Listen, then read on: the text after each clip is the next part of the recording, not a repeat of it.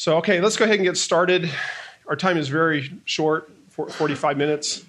The, uh, the one thing I'm going to try to do with this is we're, we're, we're going to talk about 11 things to know about the new earth in the eternal state.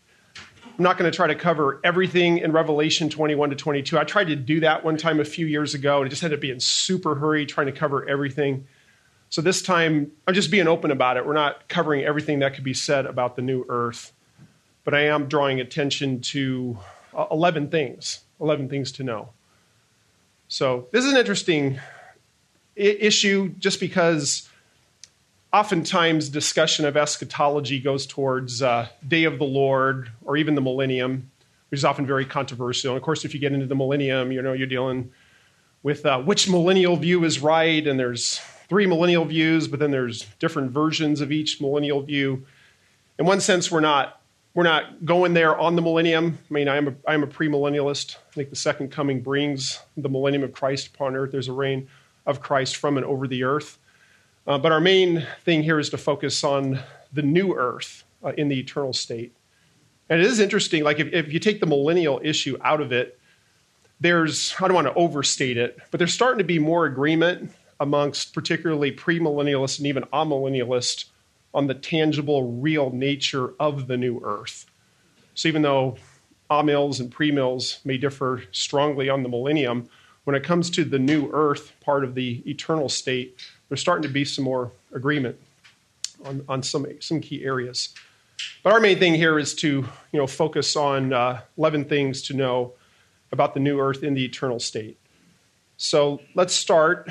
I, I thought a good place to begin to be, you know, I have this up on the screen here, 2 Peter 3 13, which tells us what our, what our hope is. This says, 2 Peter 3.13 says, But according to his promise, we are looking for new heavens and a new earth in which righteousness dwells.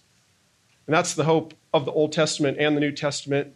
It's obviously the hope of what you see in Revelation 21 and 22. And so I think it's fair to say, you know, based on this passage and others, that of course there's an intermediate heaven right now. If you were to die before the second coming of Christ, that would be a glorious, great place to be. But that's not, that's not the final destiny. Um, there's a lot of hymns, a lot of songs, a lot of things that are just kind of in the culture that almost seem to indicate that our destiny is in a heaven far, far away forever. That's actually not true. I mean, our, our destiny uh, is related uh, to the earth. Uh, Revelation 5.10, uh, it's a heavenly scene, what we're told in reference to Jesus. You have made them to be a kingdom. They will reign upon the earth. So one thing that I've seen as you're studying even the heavenly scenes of Revelation, they end up having a focus upon uh, the earth and the kingdom that's to, that's to come even with uh, Revelation 6, 9 to 11, you have these martyrs who appear up in heaven. And, and, and, we have these martyrs, they get up in heaven and they're saying, How long, O Lord, holy and true, until you avenge our blood upon the earth? so they're actually looking for justice on the earth, return to the earth.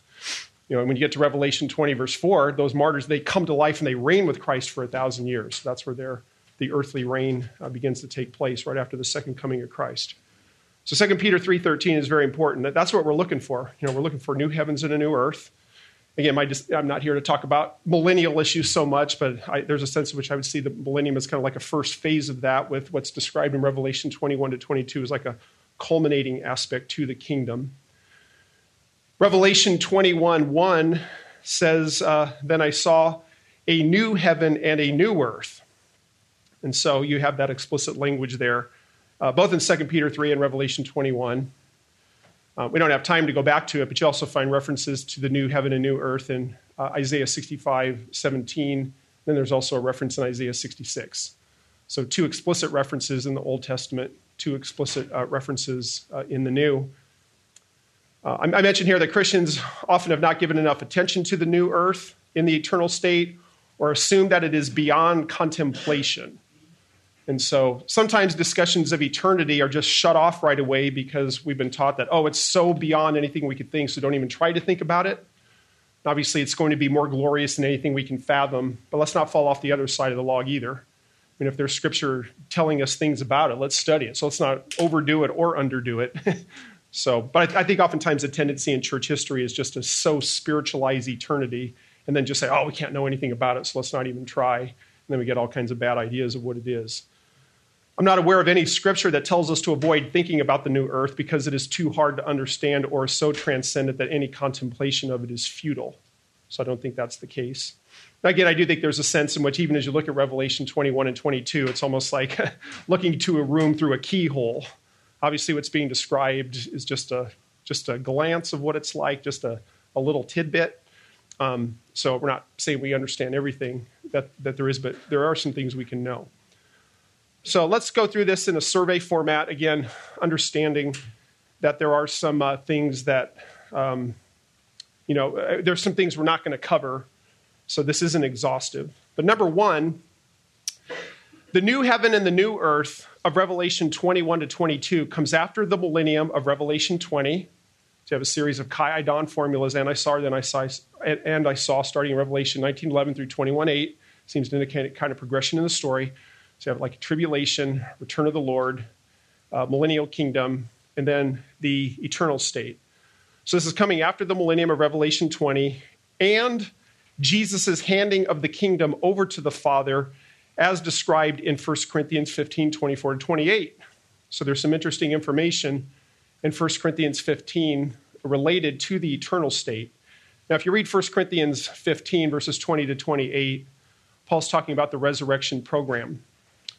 And, Jesus is the first fruits, and then he talks about a couple other stages in the resurrection program. But in 1 Corinthians 15, 24 to 25, we have, Paul says, then comes the end, which it seems to me with the, the end concerning Jesus' kingdom, when he, Jesus, hands over the kingdom to the God and Father, when he has abolished all rule and all authority and power, for he must reign until he has put all his enemies under his feet. So there ends up being this kingdom reign of the Messiah, and he must. So, in other words, that one of the things that's true about the millennium is it's uh, uh, the, the spotlight in particular is on the Son, that we know is Jesus, the Son and the Messiah. But notice that when the end comes, and this would be the end of the kingdom, which I would understand to be the end of the millennium, that is still future, that when the end comes, what does he do? He hands over the kingdom to the God and Father. And so that's significant, is there, there's a transition that occurs. So he's handing the kingdom over to the Father. Verse 28 says, When all things are subjected to him, Jesus, then the Son himself also will be subjected to the one, the Father, who subjected all things to him so that God may be all in all. So, again, this shows us that there is a transition. There is something, once this particular uh, reign of the Messiah takes place, that there's a transition. So it transitions over, um, there's a handing of the kingdom over to the Father.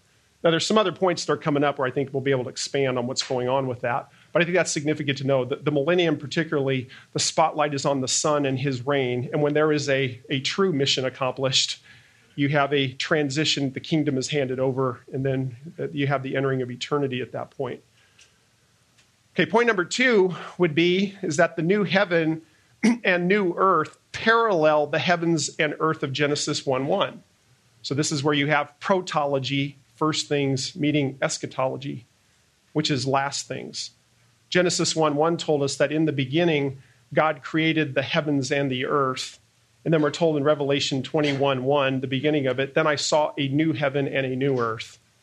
So this is where you're seeing everything put together. Obviously, you have the fall, you, know, you have Genesis 1 to 2 with the creation.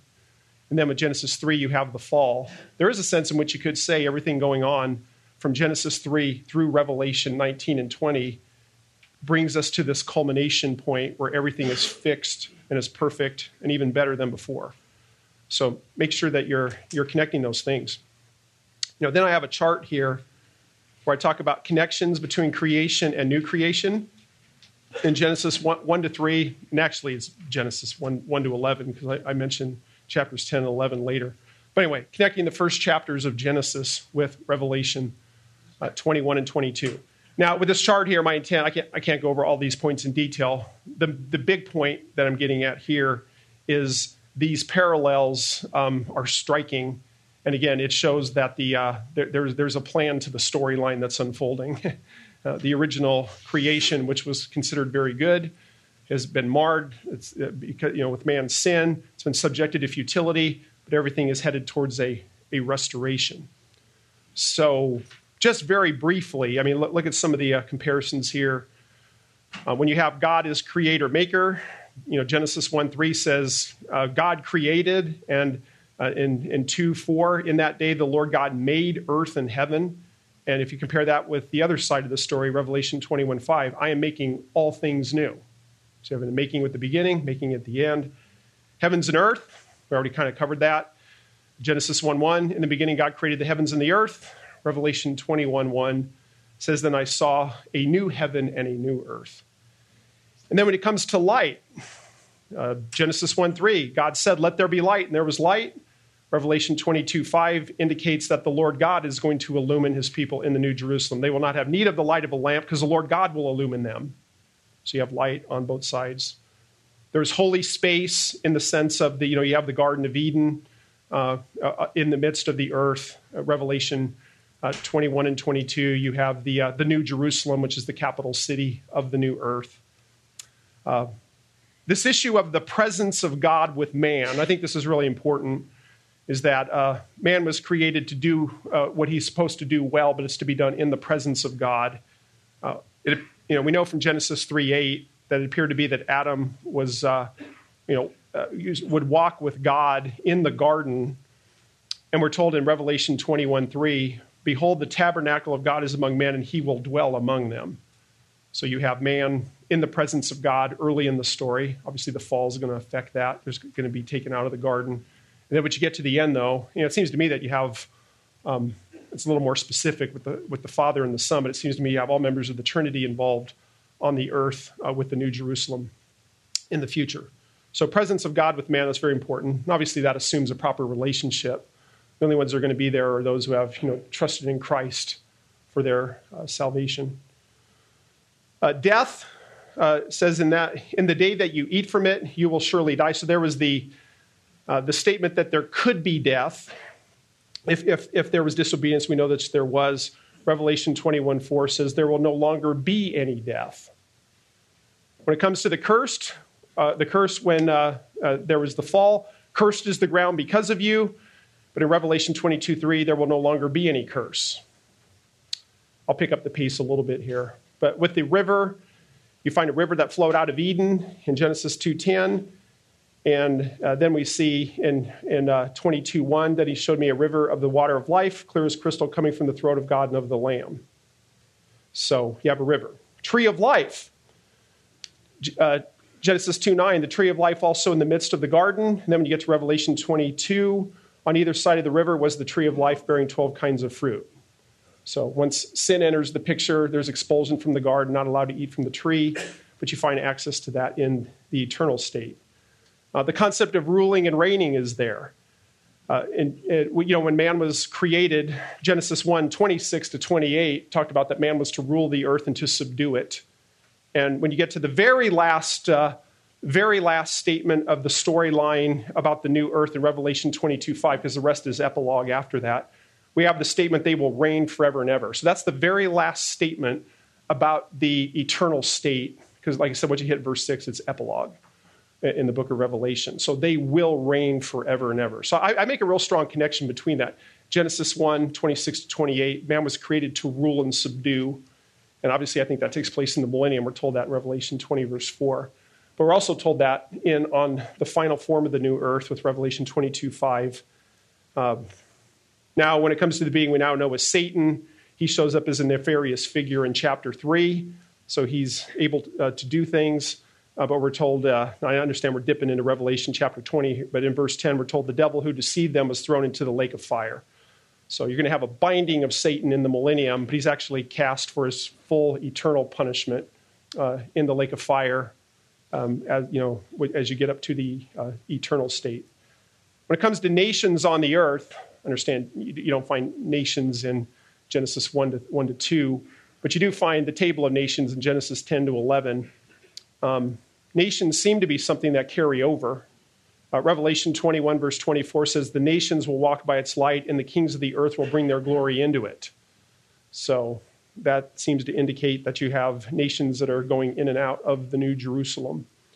You also have nations, and uh, when it comes to nations in harmony, obviously, from Genesis 10 onward in a fallen world, obviously you have uh, nations and people groups that are fighting each other often. But in uh, Revelation 22 3, we're told the leaves of the tree were for the healing of the nations. So it seems like the tree of life is connected with the, with the harmony. I, I don't think it's the case nations are fighting each other and then they need to be bandaged up. But there's a sense in which it helps maintain the harmony. So, one of, one of the beautiful things of the eternal state is going to be uh, harmony amongst different ethnicities and nations, something that is almost unfathomable right now. Right now, we have hatred and conquest ethic and people groups hating other people groups. that won't be part of the uh, eternal state. Okay, so hopefully that point was well taken. We didn't do an exhaustive study, but we did talk about the fact that there's a lot of parallels between the beginning of the story and then the end of the story. And so, one of the things we all should be interested in is uh, connecting dots, because obviously, those, those when you see Genesis 1 to 11, compare that with Revelation 21 and 22, there's lots of points of comparison there. Number three, the new earth is a real place. It's a, it's a real place. Um, there are some today who are trying to say it's a figurative expression of our salvation. That's not true. I understand there is a sense in which we, you know, there's a, a sense in which we're a new, a new creation in Christ, become new creatures. That, of course, will be related to our presence on the new earth. But when we're talking about the new earth, we're not just talking about figurative for our salvation, nor are we just uh, using flowery language for something that's just an ethereal experience. It's a real place. Uh, I have a quote here from Alan Johnson in his com- commentary. He said, It is remarkable that John's picture of the final age to come focuses not on a Platonic ideal, so in other words, not the Platonism ideal of just a spiritual existence, or a distant paradise, but on the reality of a new earth and heaven God originally created the earth and heaven to be man's permanent home. So this is a real place. Um, Revelation 21 16, when you look at the dimensions that are given, uh, particularly when you're looking at the, uh, the width and the length, um, it would be, uh, be, roughly, you know, roughly, uh, when it comes to the New Jerusalem, that is, the New Jerusalem, which is the capital city of the new earth, ends up being roughly about half the size of, of the United States. So we want to affirm it's a real place. And again, just compare. I mean, when we read Genesis 1 1, in the you know, beginning, God you know, made the heavens and the earth, we usually know, say, oh, that's just figurative for you know, some kind of spiritual experience. It's a, re- it's a real thing. There's six days of creation. There's no reason to spiritualize when you get to the new heaven and the new earth. Number four, the father, the father and son share a throne in the new Jerusalem. So it's pretty interesting because we're told we got a couple statements here. so we're talking about a sharing of a throne in the New Jerusalem. And again, the New Jerusalem is the capital city of the new earth. So we're told in Revelation 22 1b, the throne of God and of the Lamb. And in Revelation 22 3a, we're told about, and the throne of God and of the Lamb will be in it. So twice we're told that there's a throne, but it's a throne of God and of the Lamb. Now, that seems to be significant because in Revelation 3:21, um, Jesus makes a distinction in thrones. He says, "He who overcomes, I will grant to him to sit down with me on my throne, as I also overcame and sat down with my Father on his throne." So it seems to be before Revelation 21 and 22, you have a distinction in thrones. Jesus talks about my throne and he also talks about his throne, you know, in reference to the Father. So I think that's, again, I think Jesus' throne would be the throne of David. Uh, that's Luke 1 32 to 33. The angel, you know, told Mary he's going to sit on the throne of his father David, right, rule over the house of Judah forever. and so I think that's also the throne of Matthew 25 31. When the Son of Man comes to glory with all his angels, then he will sit on his glorious throne. So the emphasis of David's throne, which I think is an earthly throne that comes in the future, will be on the, the throne where the Messiah rules in his earthly kingdom. Right now, we're told from Psalm 110.1 and the use of that in the book of in, in Acts and in Acts 2, Jesus is currently at the right hand of the Father, but Hebrews 10, 12 to 13 will say he's waiting from that time onward uh, until his uh, kingdom reign begins. So the point that uh, getting at here is there, there seems to be when Jesus assumes his kingdom reign, he's going to sit on David's throne, he's going to rule over the earth. Um, but there's coming, a, and then you have the Father's throne. I would say the Father's throne is the throne, uh, the universal throne where you have the sovereignty over the whole universe. So It could be the case that you're having a merger because we know Jesus reigns forever and ever, according to Revelation 11 15. If we have one throne, perhaps it is a merger of those thrones Jesus' Davidic throne and the universal throne of God. I think that's probably as good a theory as I've, I've seen. But anyway, that's important that you have, uh, uh, you have the throne of God and of the Lamb, and it's on the new earth in the new Jerusalem. So that seems to be um, this isn't a time to do a theology of God's presence in history, but it seems like there's an escalation. Obviously, after the fall, you have a you know man's cut off from direct presence of God, although God's still working in the world. Obviously, then you have you know the glory of God, tabernacle, temple. You have Jesus. You know he's with his incarnation. Um, that's greater than what had come before. And then you have the, the role of the Spirit in this age with the indwelling. Jesus says, you know, if I go away, I'll send the Spirit, and this will be even better. When you get to the millennial kingdom, seems like obviously people are still indwelt by the Holy Spirit, but you actually have the Son ruling from and over the earth at the time of the second coming. But now, when you get to the eternal state, you have appears to be all the members of the Trinity uh, on uh, the earth and related to the New Jerusalem at this particular time. Okay, number five, we have uh, all sin and effects of the curse are removed forever. So we have a great statement here um, this is one of my favorite verses. Uh, he will wipe away. So this, so this is all sin and effects of the curse are removed forever. He will wipe away every tear from their eyes, and there will no longer be any death, and there will no longer be any mourning or crying or pain. The first things have passed away. So anything that would be associated with any kind of negative uh, impact of the fall in any way because of sin, uh, we see that that's going to uh, be removed. I don't necessarily think that this is indicating a great memory erase where nobody remembers anything from the past. If that was the case, we wouldn't remember what the cross was about and other things, and we wouldn't have as much appreciation for what we've been saved into. but obviously, anything that's related to uh, a, a, a world where there can still be uh, any kind of death or anything like that, that that's going to be totally uh, removed. I think that's important. That's obviously a very practical point because obviously we live in a fallen world and we know of people who are getting sick all the time. Accidents happen, cancer happens, death happens, all this sort of thing. Um, if we don't, th- this is a case where having this hope can really help us and help the people that we minister to. Obviously, there's when you get into theodicy and all kinds of things about dealing with the issue of God in a fallen world, there's obviously a lot of things you can bring up. Uh, but one of my favorites, though, is that it, it, tur- it turns out good in the end. I mean, for those who are to lo- those who love God, to those who are called according to his purpose. I, I'm going to go out on a limb and say I don't think there's any commiserating on the new earth. I don't think there's anything that happens to us that is so bad now, and things are, can be very bad. They can be evil and terrible, but there's nothing that's so bad now that it's not going to be made right in the future. So, like I said, I don't think there's going to be any commiserating.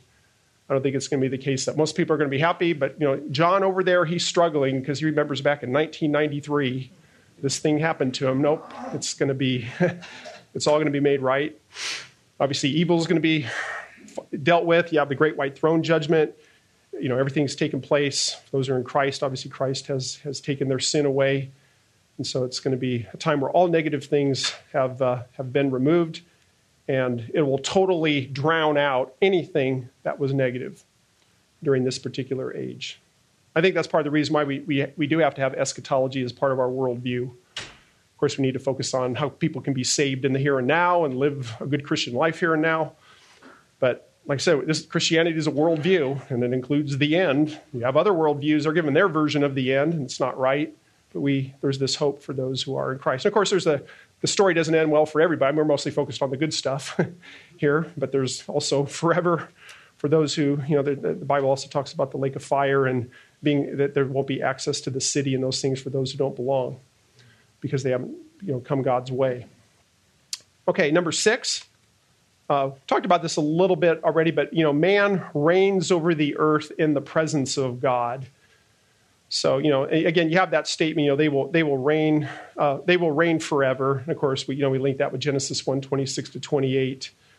And so, you know, I guess when you put this together, you know, Revelation 21, verse 3, literally, literally is they shall be as peoples, which I think points to the nations in verses 24 and 26 of Revelation 21. Uh, but anyway, you have, you know, they shall be his people, they shall be his peoples.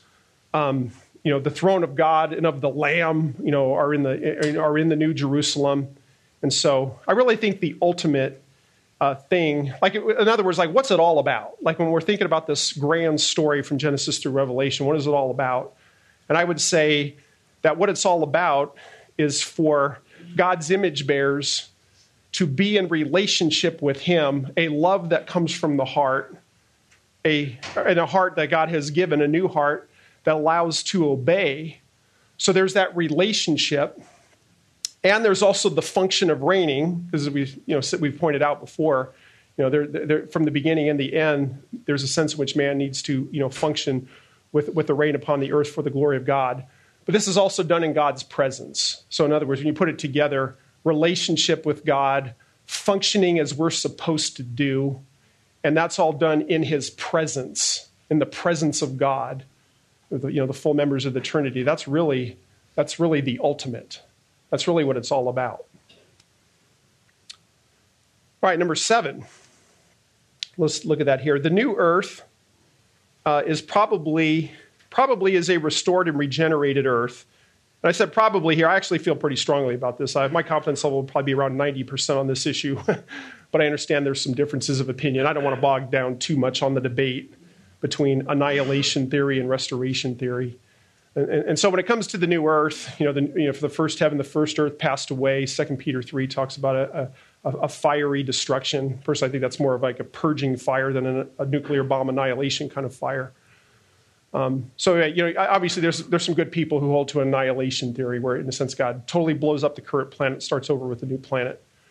And I understand the, the, the text that would be used to support that. Seems to me the evidence is probably heavily tilted more towards that we're dealing with a restored, regenerated earth.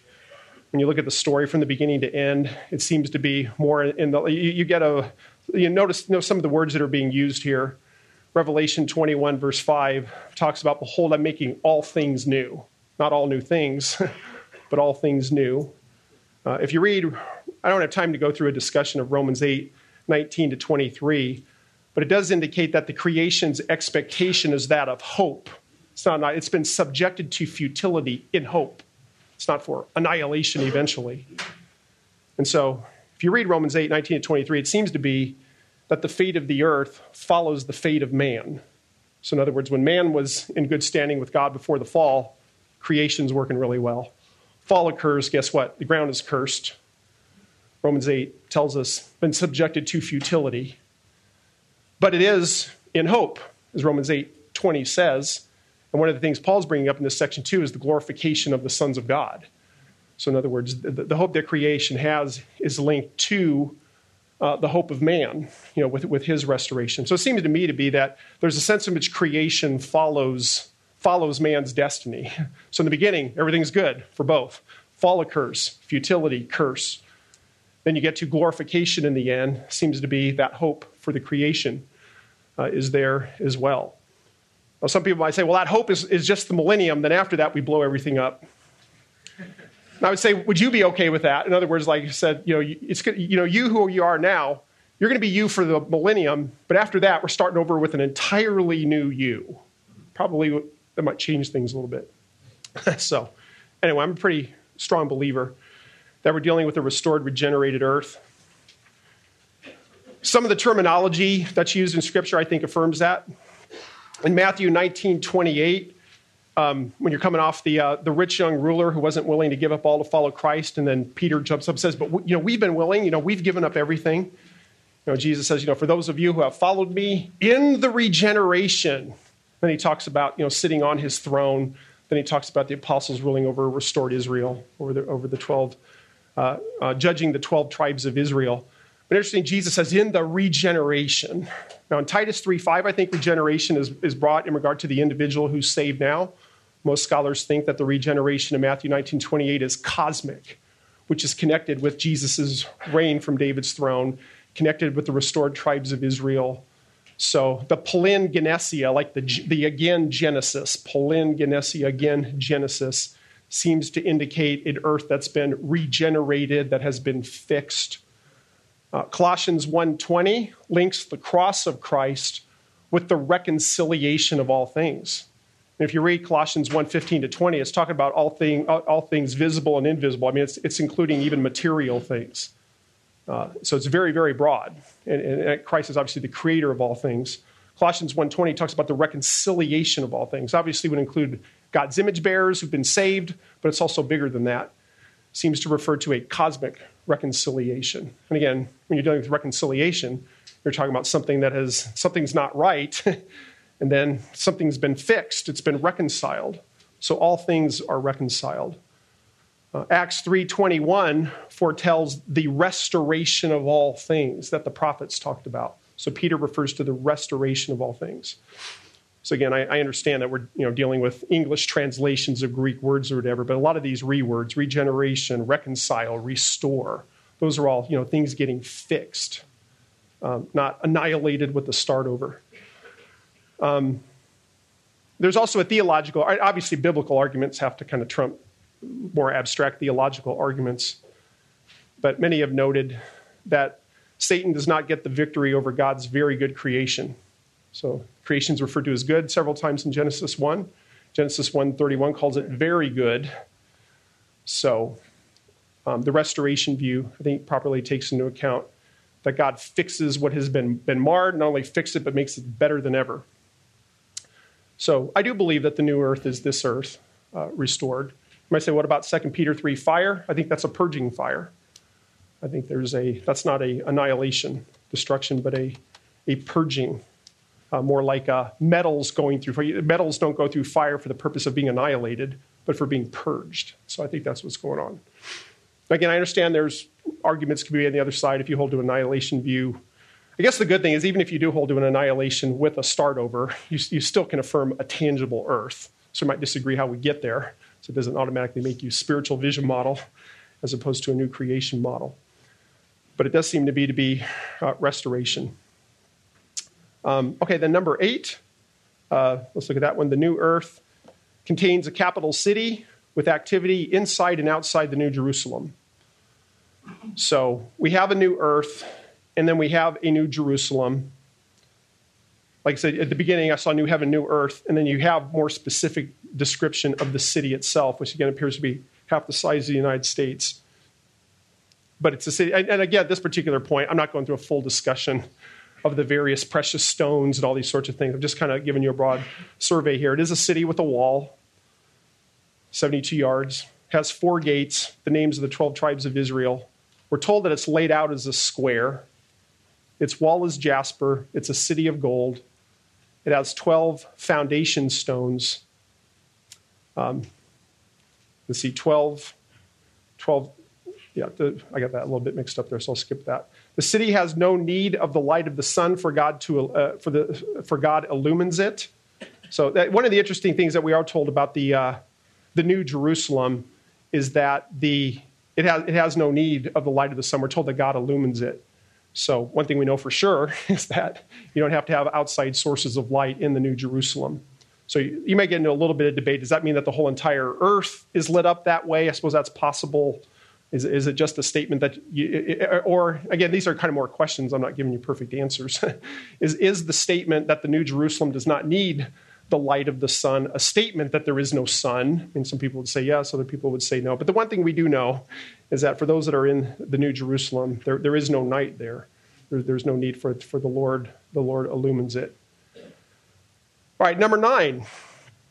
Um, nations exist and do real uh, culture and activity. And so, this one thing I, I think sometimes is missed.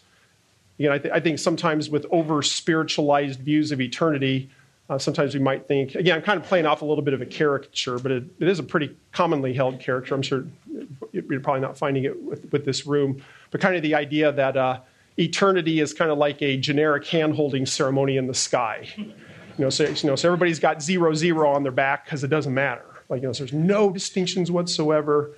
So, you know, it's like I said, the if you read the Old Testament picture, obviously Israel's a nation. They're supposed to be a light to other nations. Obviously, the Messiah is what make that ha- makes that happen all, all kinds of statements about the significance of nations. Genesis 10 to 11 talks about the beginning of the nations. If you read Isaiah, Ezekiel, and Jeremiah, they have huge sections on the nations. You read Daniel 2 and 7, you're, you're getting the nations of the times of the Gentiles. So there's a lot of talk about nations in Scripture. Obviously, in a fallen world, again, a lot of hatred, a lot of conquest ethic. We oftentimes think of negative things that are associated with that. Um, one thing I do find interesting, though, is when you when you hit uh, Revelation 20 to 22, the people of God are continually referred to as the peoples and the nations, which is kind of interesting. So Revelation 21 3, again, the statement, you know, they shall be his people. It's literally, it's plural, it's laoi. They shall be his peoples.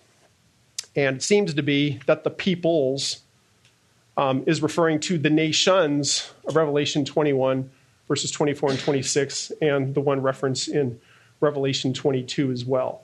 So I, I, it seems to me that eternity has both unity and diversity. So, in other words, in one sense, you can say there's a people of God, if by that you mean we're all saved the same way. so, we, have all, we all have the same salvation. There's not different ways of salvation. Um, and yet, is there diversity within that? I think, I think that there is.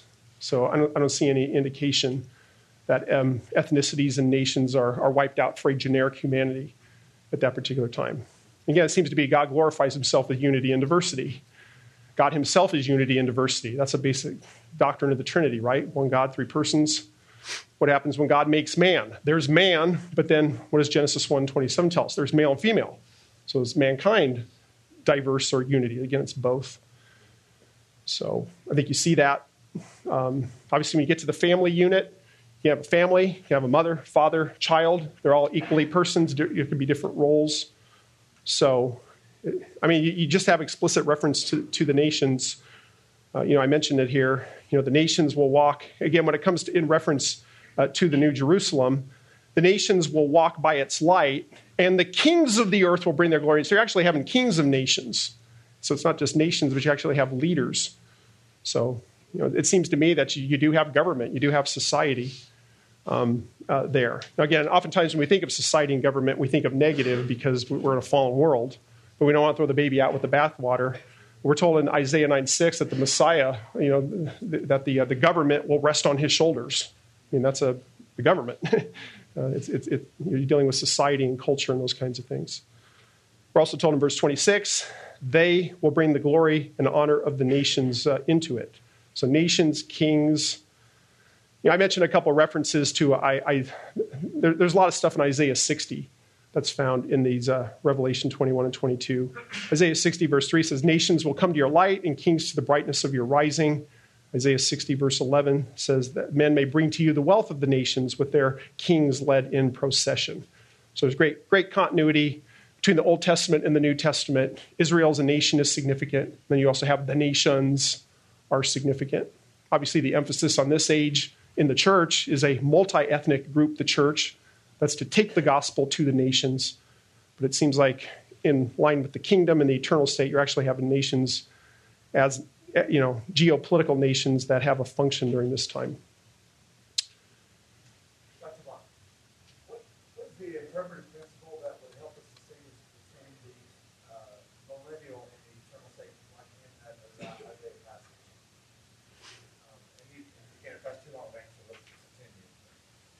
Well, I, I, mean, it's a very short answer. I, I, guess I would just say there, Isaiah 65, I think it's actually 17 to 25 is actually related to both in some, but there ends up being a presence of childbirth and untimely death in Isaiah 65, which would seem to distinguish it from the, etern- from the eternal state. So you have to kind of look for clues like that.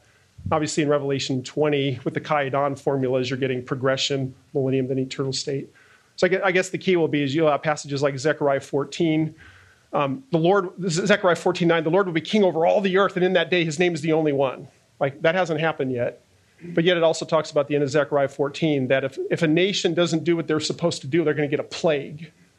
So that doesn't seem to be the eternal state. That doesn't seem to be now. So it ends up being a cluster of passages like Isaiah 65, Zechariah 14, and um, others, Zechariah 8, where you, you seem to have conditions that don't seem to fit today or the eternal state. So that's one way you can tell the difference. Yeah. Okay, number 10. Uh, the nations of the earth will live in perpetual peace.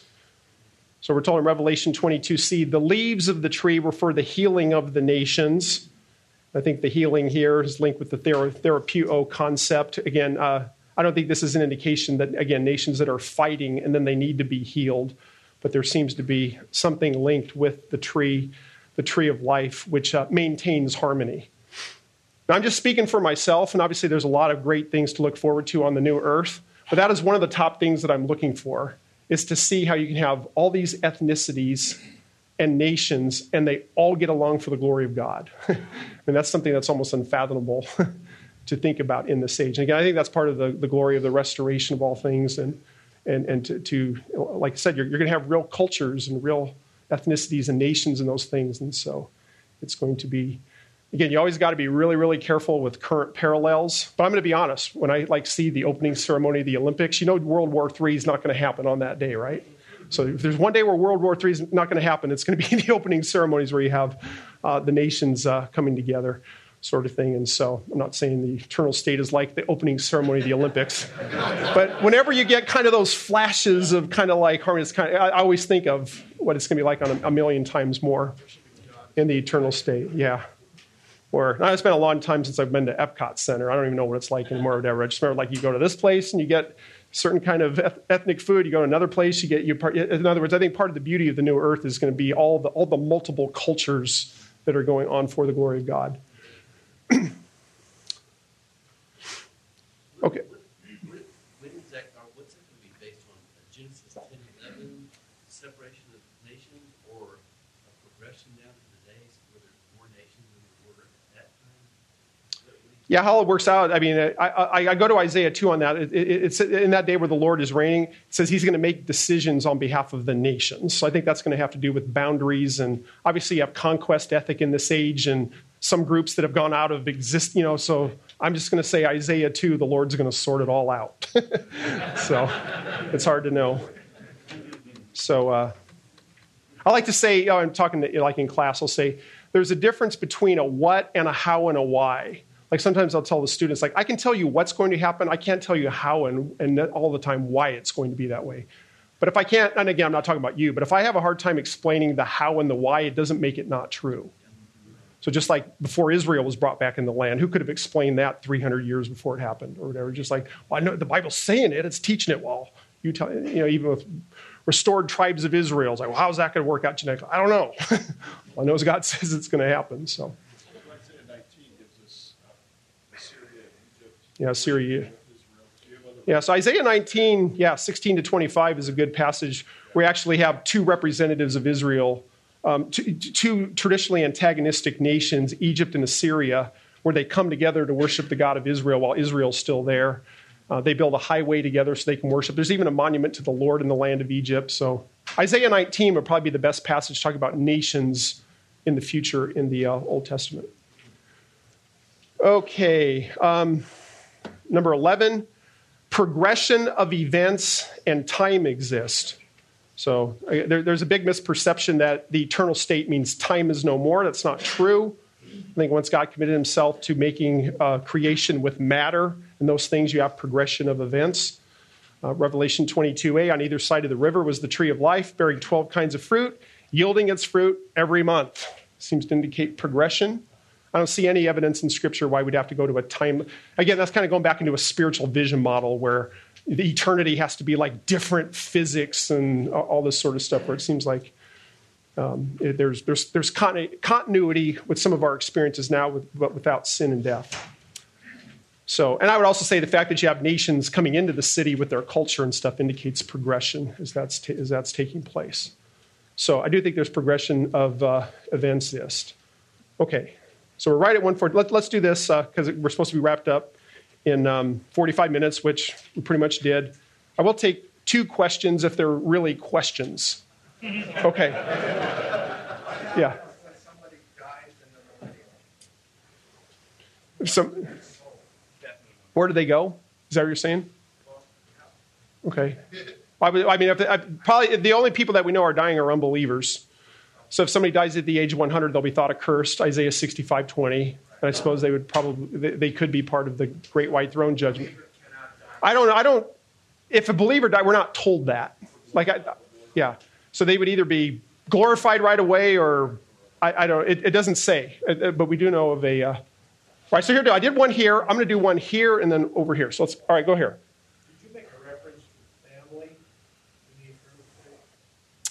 I would I, I didn't, but if you read Matthew 19, 28 to 30, again, I understand you can, you can have people that are family, they're not blood, but Matthew 19, 28 does say those of you who have given up mother and father in relationships that you get that back.